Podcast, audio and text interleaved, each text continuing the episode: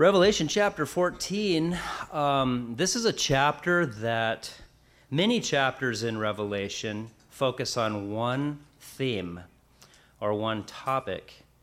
Chapter 14 is a little bit different. Chapter 14 hits several topics within itself. So we're going to spend some time kind of focusing on each and every one of those uh, as we um, do that. But uh, first, would you join me in prayer just one more time? Lord God, thank you for this day. Thank you for the beautiful weather you've blessed us with, Father, and this last couple of days. And with all the rainfall we've had, Lord, um, you're in control of all of that. Lord, you're God, and we're not. And we're glad you're God. You have everything under control. You know exactly what we need, when we need it. And we rest in that, Lord. And Father, you bring us a peace that only you can bring. And we're going to talk about that tonight in the chapter. And I want to thank you, Lord, for revealing that to me this week in a very powerful way. And I pray that as that goes out to the folks tonight and to those online listening, I pray it's a major blessing to them as well. So, Holy Spirit, move mightily, we pray. In your name, amen. So, um, an update, a real quick update. Uh, last week, uh, we talked about in chapter 13, we talked about the, the two thirds, the final two thirds of that diabolic, evil uh, trinity that we've been talking about in chapters 12 and 13. Uh, t- chapter 12, the dragon being Satan, um, and then into uh, chapter 13, we talked about the Antichrist and uh, his helper, the false prophet. So, a trinity, an evil trinity, a counterpart to the Holy Trinity, the one that you and I serve. We serve a triune God. And during that, what we discovered was I was able to bring some uh, publications with me that you might remember that I was able to read to you. One of those, interestingly enough, uh, happened to be about the CBDC, the central bank digital currency, if you remember. And the reason why I thought that was so important for us to know is because a couple of reasons. One, it's happening now. It's current. These are current events. And any time when you have the Bible, God's Word, a third of this book is prophecy. Okay? And so what we like to do is when we see headlines match up with what Scripture says, that's when we get excited. That's when we go, oh, yeah, Lord. Oh, yeah, this is going to be awesome because we start to see things develop we start to see things come to fruition right before our very eyes. And so I can't help it when I see things like that. I just want to share it. And I share it with you guys. I share it with people at work. They're probably tired of hearing me. But it is what it is.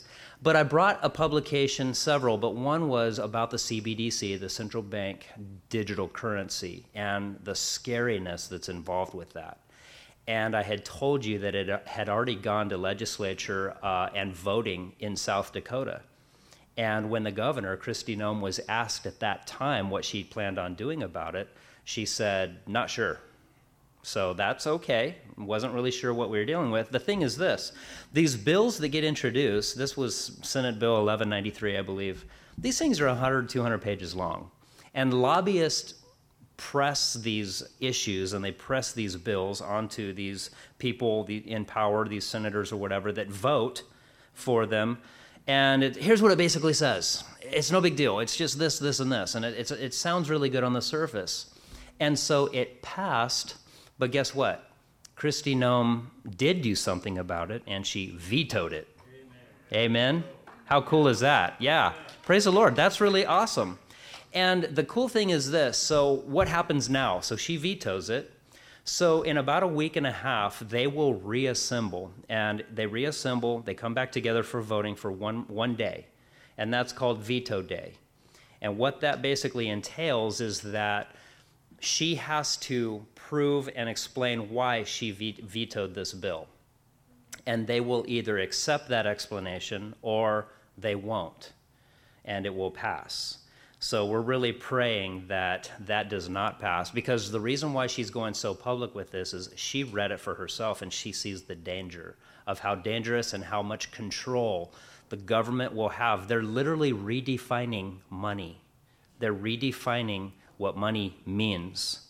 And they want that digital currency because if you and I go to that, they can control what we buy, when we buy, how much, how much you save, how much you won't save. If you're hoarding money, they'll take some. You can't hoard and save digital, you know? So it's really scary. She saw it for what it is, she vetoed it, and so they go back into session in about a week and a half now and um, they will have a veto day, and hopefully it stands. So we're praying for that. So that's just an update uh, on what we talked about last week. Now, Revelation chapter 14. Again, this covers many areas, it covers, covers uh, many topics, and we will look at them one by one. But remember, John is seeing with his own eyes what the Lord is revealing to him. Now, we're going to see some future events in this chapter. We're also going to go back and look at the very, very far past. But remember, when we're talking about this sort of thing, we have to remove ourselves out of this linear timeline that you and I exist on, this past, present, future, you know, horizontal line that we're traveling on. God is outside of time and he's outside of the time space continuum and he is free to move about any way he sees, any way he pleases. So he's literally showing John things, and he's showing him this, and then he's showing him that, a future event, on how it ties to the past. And now here's what's going to happen in the near future, but this is the far future. And we sometimes can get dizzy trying to figure out how this all goes. But if we just kind of keep it in perspective and in context, um, it becomes pretty clear about how God operates and what he is showing John as we go along. We start the book, or we start the chapter here, chapter 14, verse 1. This is John. He says, Then I looked, and behold, a lamb standing on Mount Zion, and with him 144,000, having his father's name written on their foreheads. This is a future, future event that we're seeing here. We hear the word Zion and we think, whoa, Zion. So, earthly Zion or in heaven? And I would suggest to you, well, kind of both. What do you mean?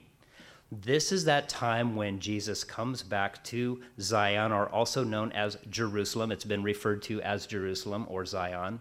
And this is when Jesus sets up and inaugurates his heavenly or his earthly kingdom here on earth in Jerusalem the beginning of that millennial reign that he will have. And who's with him? This 144,000 that is referenced in our text. That may ring a bell to you. Remember, we talked about 144,000, 12,000 from each tribe that represented each tribe back in chapter 7. Do you remember that? And those 144,000 12,000 taken from each of the 12 tribes would be saved quite literally through the tribulation time. Not one would be lost. So if I were to title this message, I would title it, They All Made It. Because we're seeing a future picture of how they all made it. Not one was lost, and they are with the Lord, the Lamb, quite literally as they're uh, on Mount Zion or heavenly Zion, Jerusalem, uh, as Jesus sets up his kingdom. Now, I want to bring to you a contrast that I think is worthy of you guys knowing. Turn back to Exodus. We're going to go all the way back. And this contrast is important, I believe, because when the children of Israel went to Sinai, to get the law. We're going to look at what that was like. Exodus chapter 19. And if you would go to, we'll start in verse 16. Exodus 19, and we'll start with verse 16. The children of Israel were going to Sinai. They were around Mount Sinai, and Moses was sent, and this is where they approached to receive the law. And what was that like? Well, verse 16 Then it came to pass on the third day in the morning that there were thunderings and lightnings and a thick cloud on the mountain. and the sound of the trumpet was very loud, so that all the people who were in camp trembled, quite literally with fear. Verse 17 And Moses brought the people out of the camp to meet with God, and they stood at the foot of the mountain. Now, Mount Sinai was completely in smoke before the Lord descended upon it in the fire, excuse me, in fire. Its smoke ascended like the smoke of a furnace, and the whole mountain quaked greatly. And when the blast of the trumpet sounded long and became louder and louder, Moses spoke, and God answered him by voice. Then the Lord came down upon Sinai on the top of the mountain, and the Lord called Moses to the top of the mountain, and Moses went up. This is interesting because this is the picture of them around Sinai. Now, remember, a few verses ahead of this, and you can read it for yourself at the beginning of chapter 19. They were not even to go onto the mountain. If anyone was went onto the mountain, he was to be stoned or shot with an arrow. Those were your choices. Uh, and an animal too, if a beast crawled up. Because literally, this is the presence of God, and He's bringing the law. But here's what it was like it must have been like a, a prehistoric dinosaur movie. This mountain that smoke is on, and, and fire is coming down, and thunderings, and this loud trumpet. Quite literally, they're trembling because of fear. They begged that God's voice would just stop because it was so trembling and so terrifying. That was the law. In other words, the picture is this to mankind this is how serious God is about sin. Sin is serious business. And it took the law, as a tutor, we're told, to help us understand that. We can't keep the law, you and I. And because of that, we fail and we sin. And so there were ordinances and things set in place for them to atone uh, somewhat for their sin, but it just covered their sin. So that's the picture of this. Now, in contrast, guess what? Now jump over t- with me. We're going to go all the way to the book of Hebrews. Hebrews chapter 9. What we just talked about would be the establishment of the first covenant. But now let's look at what's called the, the superior covenant. Hebrews chapter 9, I'll begin reading verse 8. The Holy Spirit indicated this that the way into the holiest of all was not yet made manifest while the first tabernacle was still standing. It was symbolic for the present time in which both gifts and sacrifices were offered, which cannot make him who performed the service perfect in regard to conscience Keep that in your mind for just a moment. Verse 10 concerned only with foods and drink, various washings and fleshly ordinances imposed until the time of Reformation.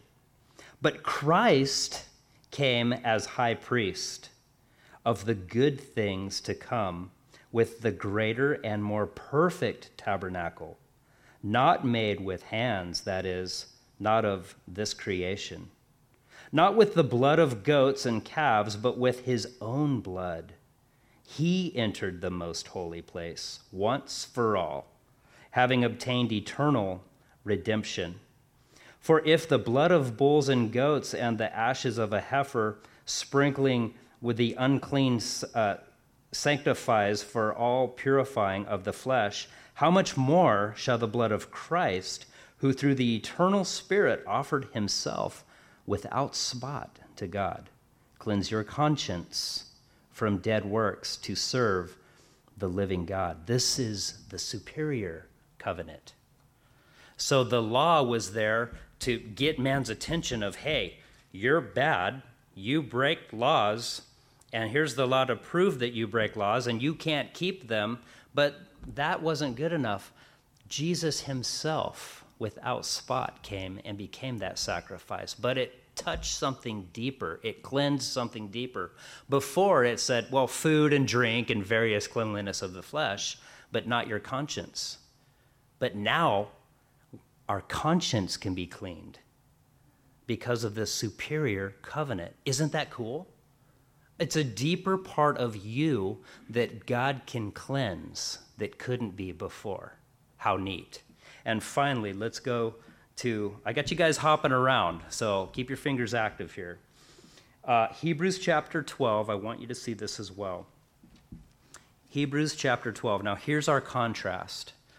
The first approaching to Sinai to get the law was, ooh, you know, thunderings and light and lightning and, and smoke and fire and scary. Don't even touch the mountain.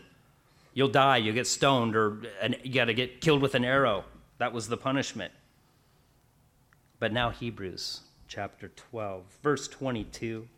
But you have come to Mount Zion and to the city of the living God, the heavenly Jerusalem, to innumerable company of angels, to the general assembly and church of the firstborn who are registered in heaven, to God, the judge of all, to the spirits of just men made perfect, to Jesus, the mediator of the new covenant, and to the blood of sprinkling that speaks better things than that of Abel.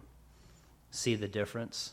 Now we come to a beautiful, holy city, Zion, the holy heavenly Jerusalem, if you will, brought down to as Jesus goes in and sets up his millennial reign in Jerusalem, the new covenant in Jerusalem, a, place where innumerable angels, the sons of God, those who are saved, you and me will be there, but guess what? Our text tells us the 144,000 are there.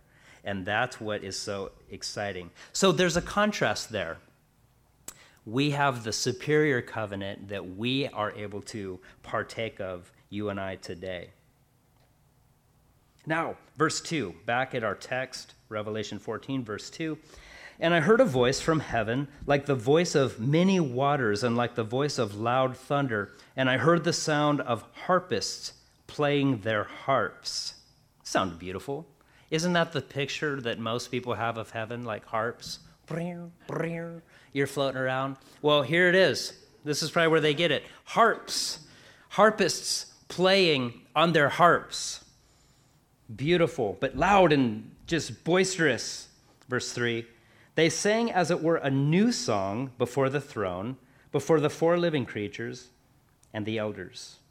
And no one could learn that song except the 144,000 who were redeemed from the earth. Why? How come they are the only ones that get to sing that song? Because do you realize they will be hunted vigorously by the Antichrist? And his forces, the trial that they will face, the unbelievable pressures that they will endure, uh, the tribulation that they will be in and, and, and running from, but at the same time, pure and serving God wholeheartedly. These are the ones that we kind of reference as the, it's been said before, the 144,000 Billy Grahams in that time because they're evangelizing. They're spreading the gospel. And guess what? They are going to be hated by the Antichrist, by the world system, and they are going to ex- they're going to experience tremendous tribulation. And because of that, they're given a song to sing that only they can sing. Why? Because of that intense tribulation. And you know, the same thing can happen to you and I the troubles and trials and tribulations that you and I experience, whatever it is in your life, think about that. Fill in the blank. You know, being uh, one who perseveres through that pain, heartache, trial, trouble, whatever it is. At the end of that, the Lord will give you a song too in your heart, one that you can identify with that only you sing because only you went through that trial to that degree. It was personalized to you. It's like, what? what? What do you mean personalized to me? God has us going through troubles and trials for a reason right now. Whatever it is in your life, whatever it is that you're experiencing, the trial, the trouble, the heartache, the, the depression, whatever the case may be, He has you going through it for a reason.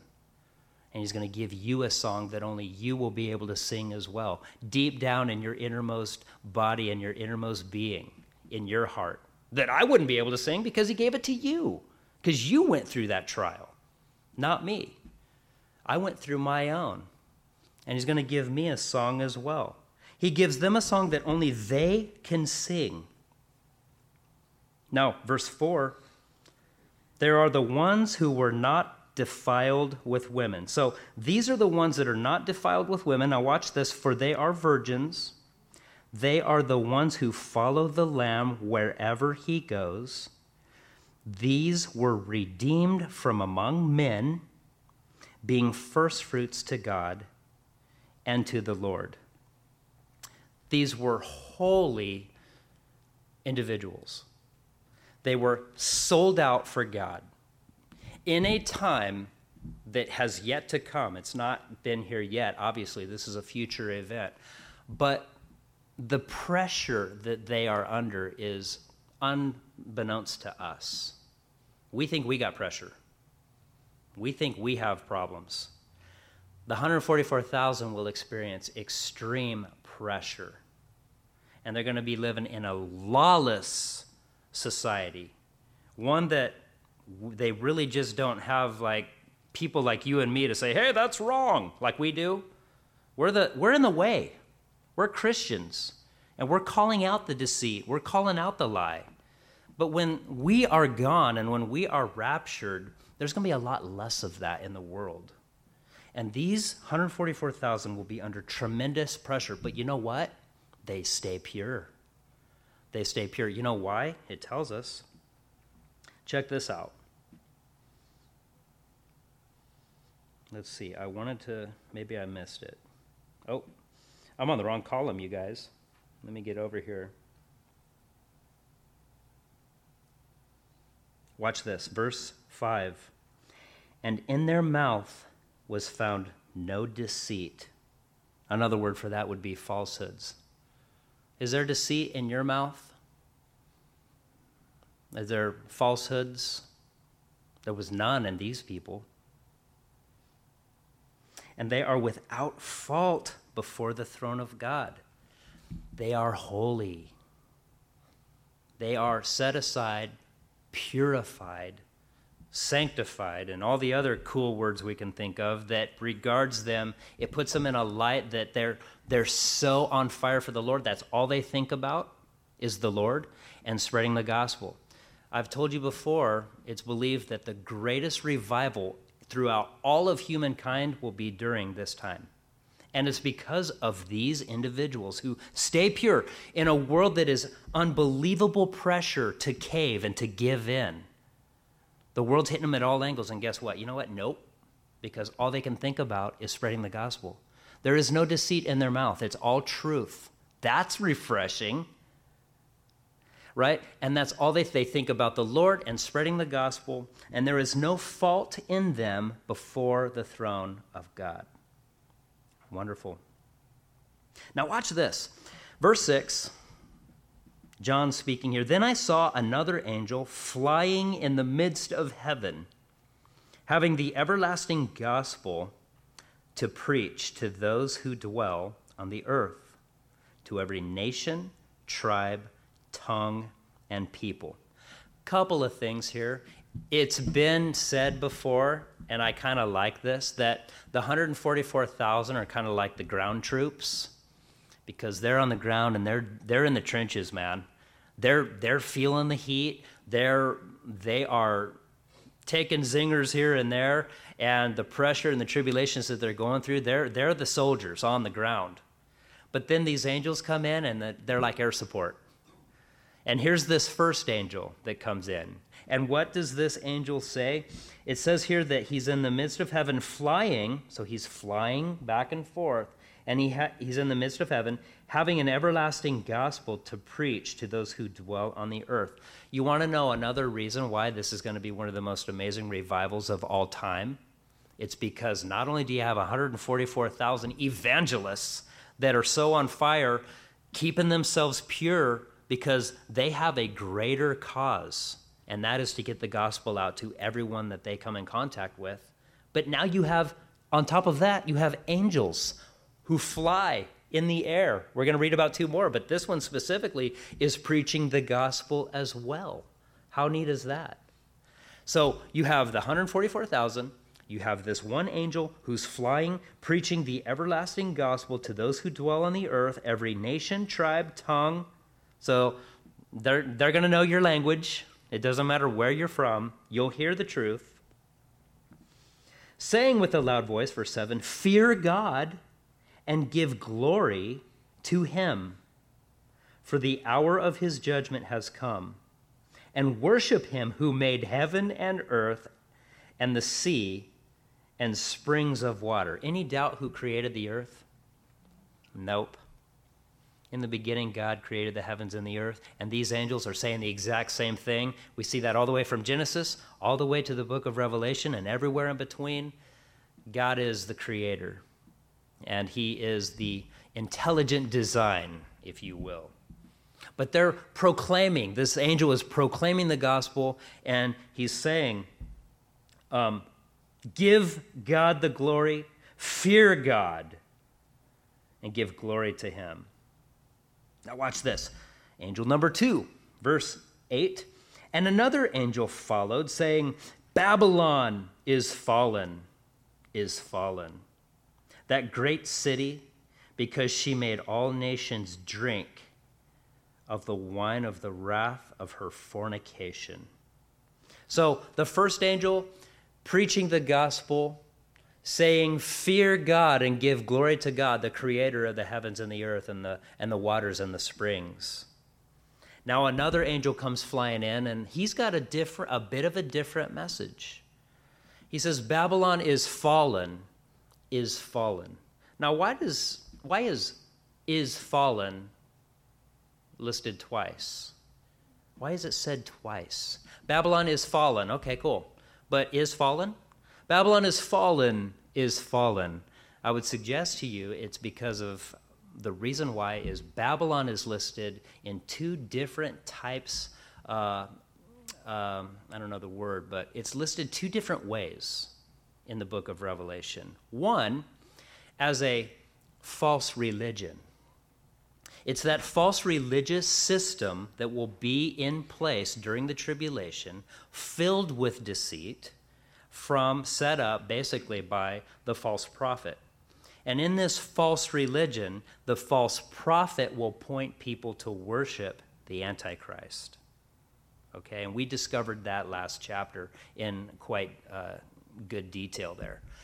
But it's listed once as the false religious system that will be in place during those days. And secondly, it will be that oppressive economic system. Could it be the CBDC? That sounds pretty oppressive to me. Oh, on the surface, oh, just pass it. Oh, it's just bank stuff. you don't want to read 110 pages of that. It, just pass it. then we can see what's in it. See, someone watches the news. Um, but here's the deal there will be an oppressive economic system in place that will be so oppressive, we've never seen the likes of it. And that's why I think it's so important that I mention to you what's going on right now because it's like, wow, could the, Lord, could you be showing us the beginnings of what will be in place? It's not in place yet. They're not ready for it initially to like initiate it but they want to start passing the language now. Let's get it passed. Let's get these bills. Let's get this into law. That way, when we do it, oh, it'll be easy. And by the way, since we've met last, how many banks have gone under? And, and, and smaller banks are falling too? Well, thank you, globally. And that's a great point because the central banking system gives the person the idea of one bank. And I found it very interesting that as banks were falling, uh, you know, basically going out of business, and it's a really long, detailed, informative, uh, informative thing. But the bottom line is they were running out of money to pay on uh, withdrawals that companies were wanting to get. And so they were cashing in on these bonds that were worth nothing. And they, you're going to go broke if you do that. And they did. And so one of the things that came out in the news this week I thought was interesting is that um, the larger banks are, go, are doing just fine. And they can just go and we'll just absorb those banks. So now you have less and less and less banks. If you're down to four banks, how hard would it be to get to one central bank, a one world currency, one world economic system? I think the pieces are kind of falling into place. It was also brought up very interestingly enough. Remember the 2008 crash, and they were all bailed out and everything like that. The feds came in, the federal government came in and bailed all these banks out, but they wanted something in return. It's like, well, what could that be? Do you know what that was? DEI, diversity, equity, and inclusion, all the way back in 2008. And none of us knew anything about it because we're like, what's that? Now we know, right? Because of the pandemic, that's all we've heard. It's in our face, the deception. Diversity, equity, inclusion. And look where it got them. A lot of people were promoted to places that they should have never been because of incompetence, but because of the color of their skin, they did it. And that's we're see, we're reaping the benefits of that now. We're seeing that the banks fell asleep. And we're starting to see these things fall into place. Now, the federal government's coming in again and bailing out some of these banks. What are they going to want in return? Well, we already got DEI. Could it be that now they want a CBDC established in return? These are things I think about. These are things that we're seeing. And it's scary if you're not a believer. I really believe that when it gets really bad, guess what? You know what? I really truly believe, and I know you do too. We're going to be out of here before it gets really bad. But we are seeing it, the signs and the times.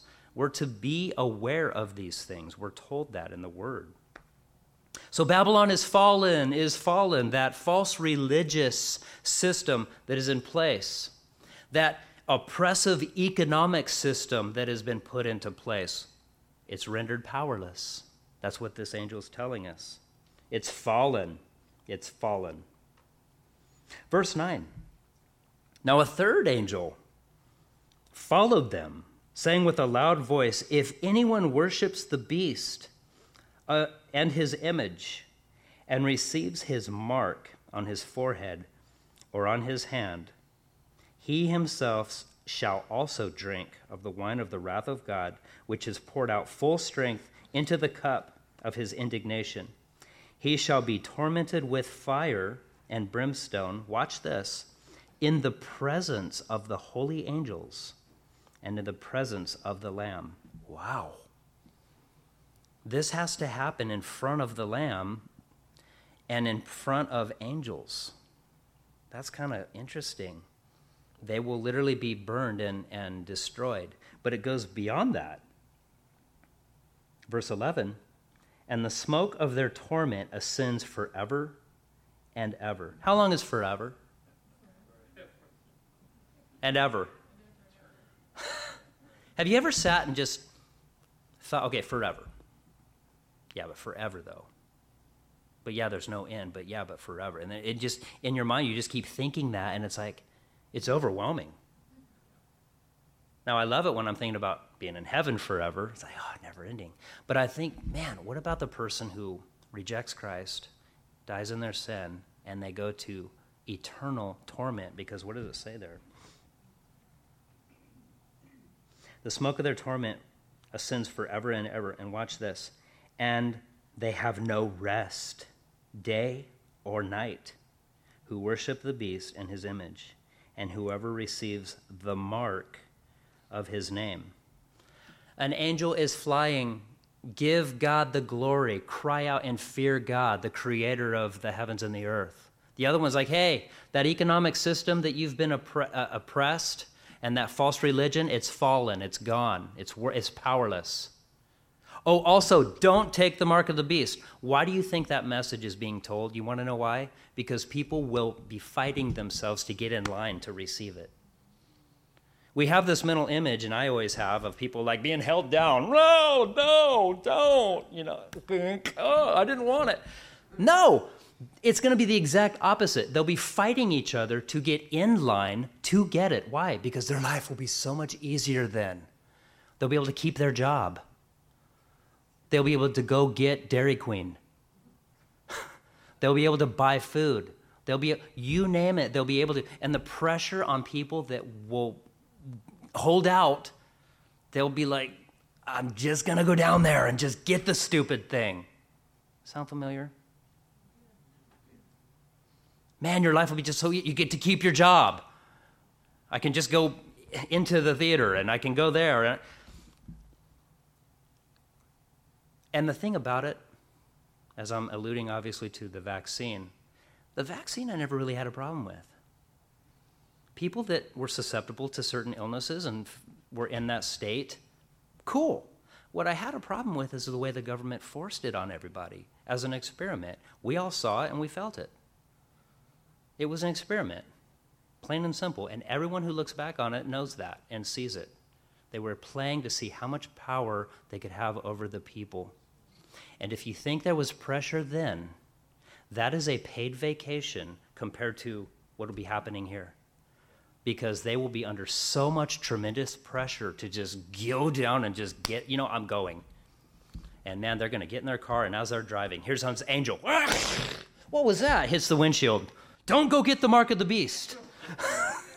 because if you do, quite literally, you're taking the beast's side and you will be in eternal, forever and ever, torment. A tormenting flame that never goes out night or day. How long is forever? It's a pretty long time, turns out.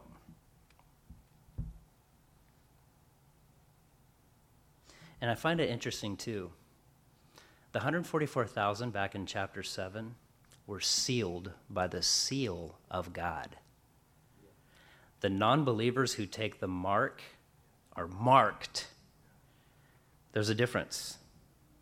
And in the Greek language, what it means to be sealed would be more like of a picture of a signet, like a, a king would put his signet ring into wax, or he would entrust his signet with his like master craftsman to go to a distant land and, and buy very choice lumber or wood or commodities and they would put that on ships, and that trusted craftsman would have, would have the king's seal, his signet, and put into that wax. That way, months later, when it arrived, oh, that belongs to the king. These guys belong to the king, the 144,000, they're sealed. But marked, that's different. It's more of like a brand that you'd put on an animal. I think that's fascinating. That's just me. Okay. Verse 12. Here is the patience of the saints, those who keep the commandments of God and the faith of Jesus. Now, watch this. Then I heard a voice from heaven saying to me, Write, Blessed are the dead who die in the Lord from now on. What? Blessed are the dead. Blessed are those who die, basically. Blessed are the dead who die in the Lord from now on. Why is that so important here? Because of the incredible tribulation, tensions, and trials that these people, it's a quite literally hell on earth at this time. And it's saying basically, blessed are those who die. Why? because they'll be in heaven. They'll be in heaven with the Lord, escaped from this. Yes, says the Spirit, that they may rest from their labors. And watch this, and their works follow them. Works. What do you mean? You know, we've talked about it before how those who die without knowing the Lord will be judged. And everyone there for everyone to see every sin, everything, and they have to have an account. Why? Because their sin wasn't covered and washed away with the blood of the Lamb. But yours and I's was. We realized we were sinners.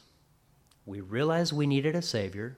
We realize Jesus was that Savior because of what he did on the cross for our sins. And that blood didn't cover our sin like in the first covenant.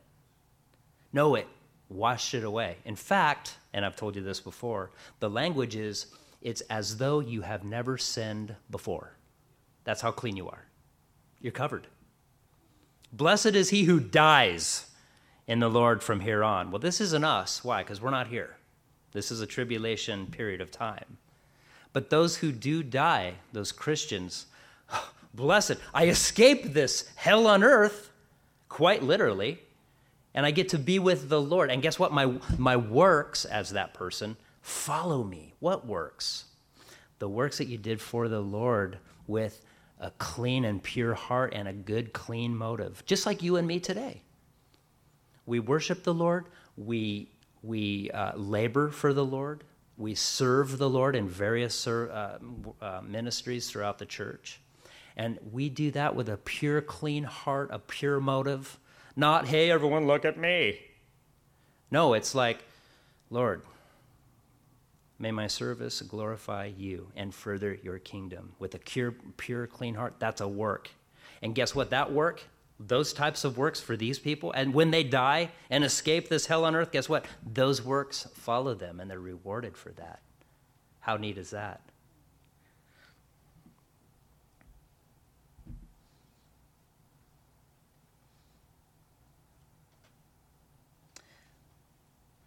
They rest from their labors. Rest. Are you tired? Raise your hand if you're tired. You guys want to go home? In 35 minutes, we'll go. No, I'm just kidding. Sooner than that, I promise. tired of me? No. um, yeah, it's the time change that really messed me up. I don't mind falling back, but springing forward, the only good thing is that it's like stays lighter longer. We want rest. But I want to I want to take you to a place. We're going to go to another scripture, and I just think this is amazing, guys. And I, I I'm really praying that this encourages you because I was just blown away by it. Um, you know, in back in the days of like the Titanic and and the the ships and that sort of thing back in those days, I find it interesting because when they would tally up the number of people on board. Um, they didn't just say, oh, yeah, we have 550 people on board. You know what they said? Their language? Captain, we have 550 souls on board. That's cool. And I heard that and I was like, that's interesting. 550 souls. Why would they say it like that? I wonder if we'd say that today. Captain, yeah, we got uh, 200 people on board. You know, but 200 souls, I wonder if they still say it. I wonder if, like Carnival Cruise Lines, when they leave San Diego and they're headed down to Ensenada, Captain, 850 souls on board. Maybe they do. Maybe that's like a thing. I don't know. But back in the day, in those Titanic, if you read history and that sort of thing, that's what was said to the captains. And we're about to embark on our journey, and 550 souls are on board. Why would they say that? I think it's because they had an understanding of that's what's important your soul. Your soul is what makes you you, it's your innermost being. Matthew chapter 11. You got to see this. Please turn there. I should have told you to turn earlier. Matthew chapter 11. I love this. Of course, I love the red letters because that's Jesus talking, right to us. Matthew chapter 11, I want to take you to verse 28. And you guys know this one. He says, Come to me, all you who labor and are heavy laden, and I will give you rest. That's what we want. But it goes further. Watch this. Take my yoke upon you and learn from me for I am gentle and lowly in heart, and you will find rest for your souls. What? I, I saw that and was like, how come I never saw that before? For my yoke is easy and my burden is light. Do you know what we really desire? And you don't even know it? You want rest for your soul, and you don't even know it. No, I want rest from my dumb job or my coworker, or I want, I want rest from the, my school.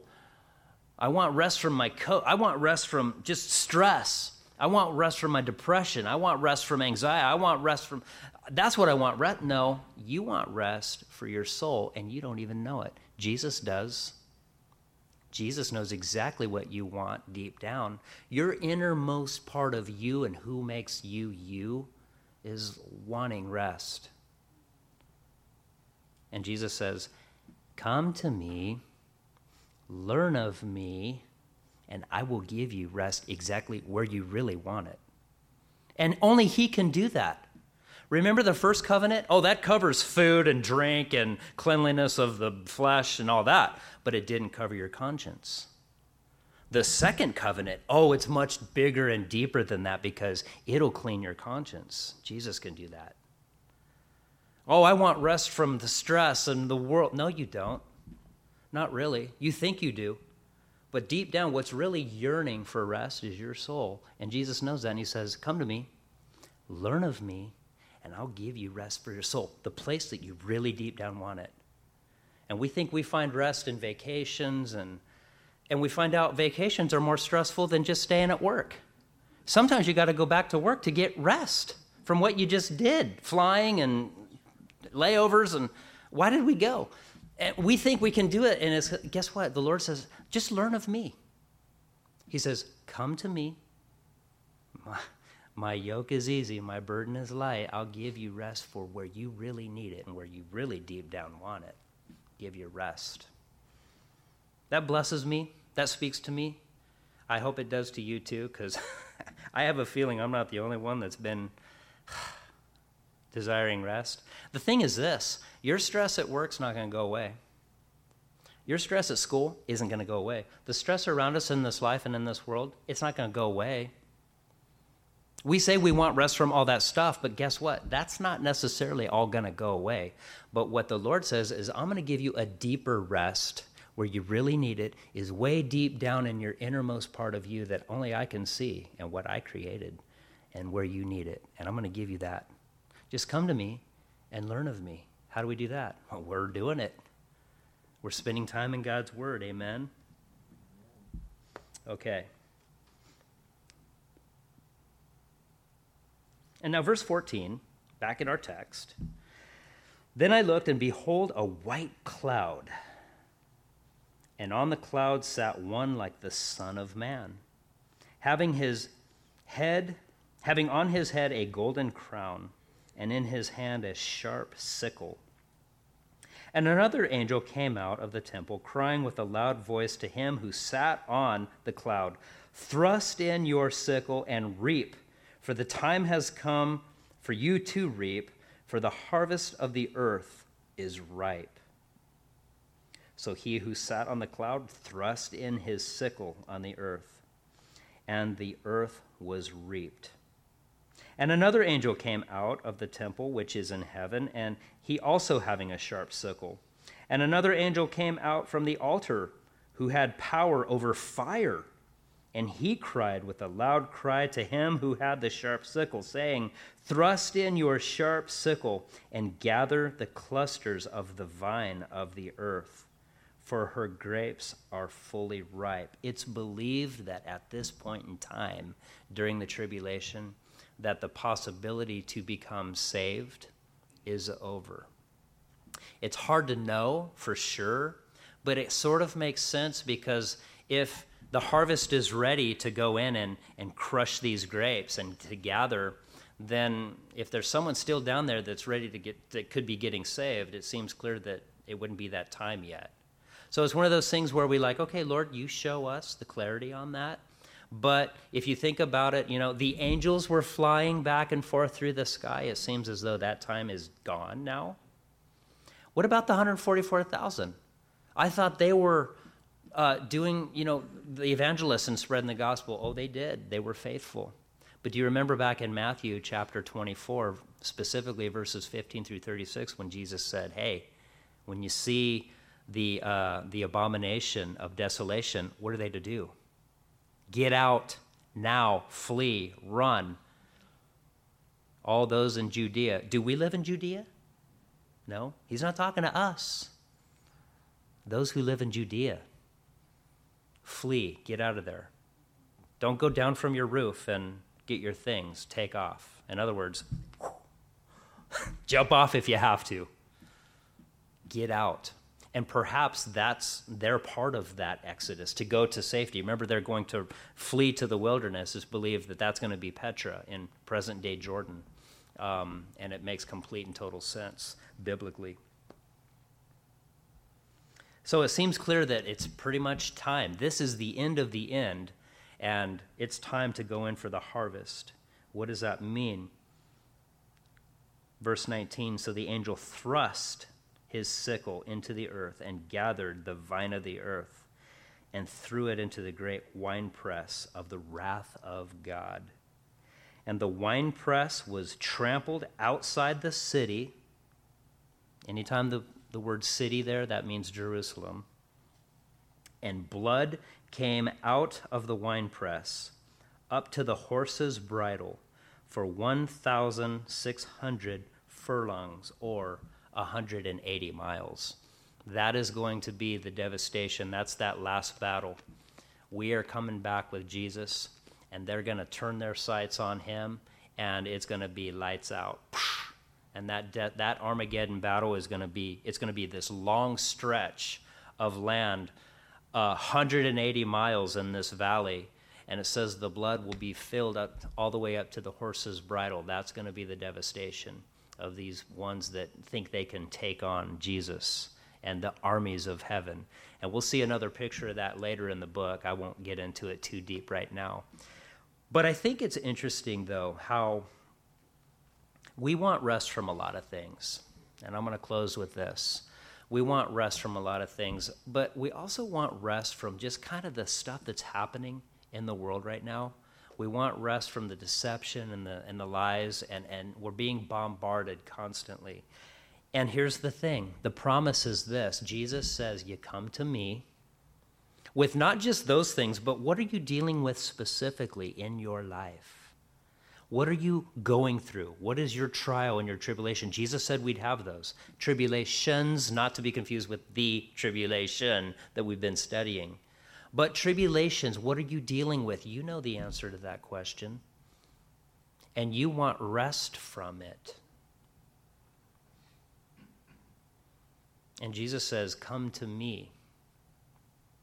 Learn of me. And guess what? I'm going to give you rest where you really, really need it. Deep, deep down in your soul. The surface things that you think you need rest from, they may go, they may fade, they may intensify, they might still be there, they might not. But the point is this I'm going to give you rest where you're really yearning for it. That part that's, that makes you you in your soul. Amen. Only God can do that. Only Jesus can do that. I think that's an amazing encouragement for us tonight. Would you agree?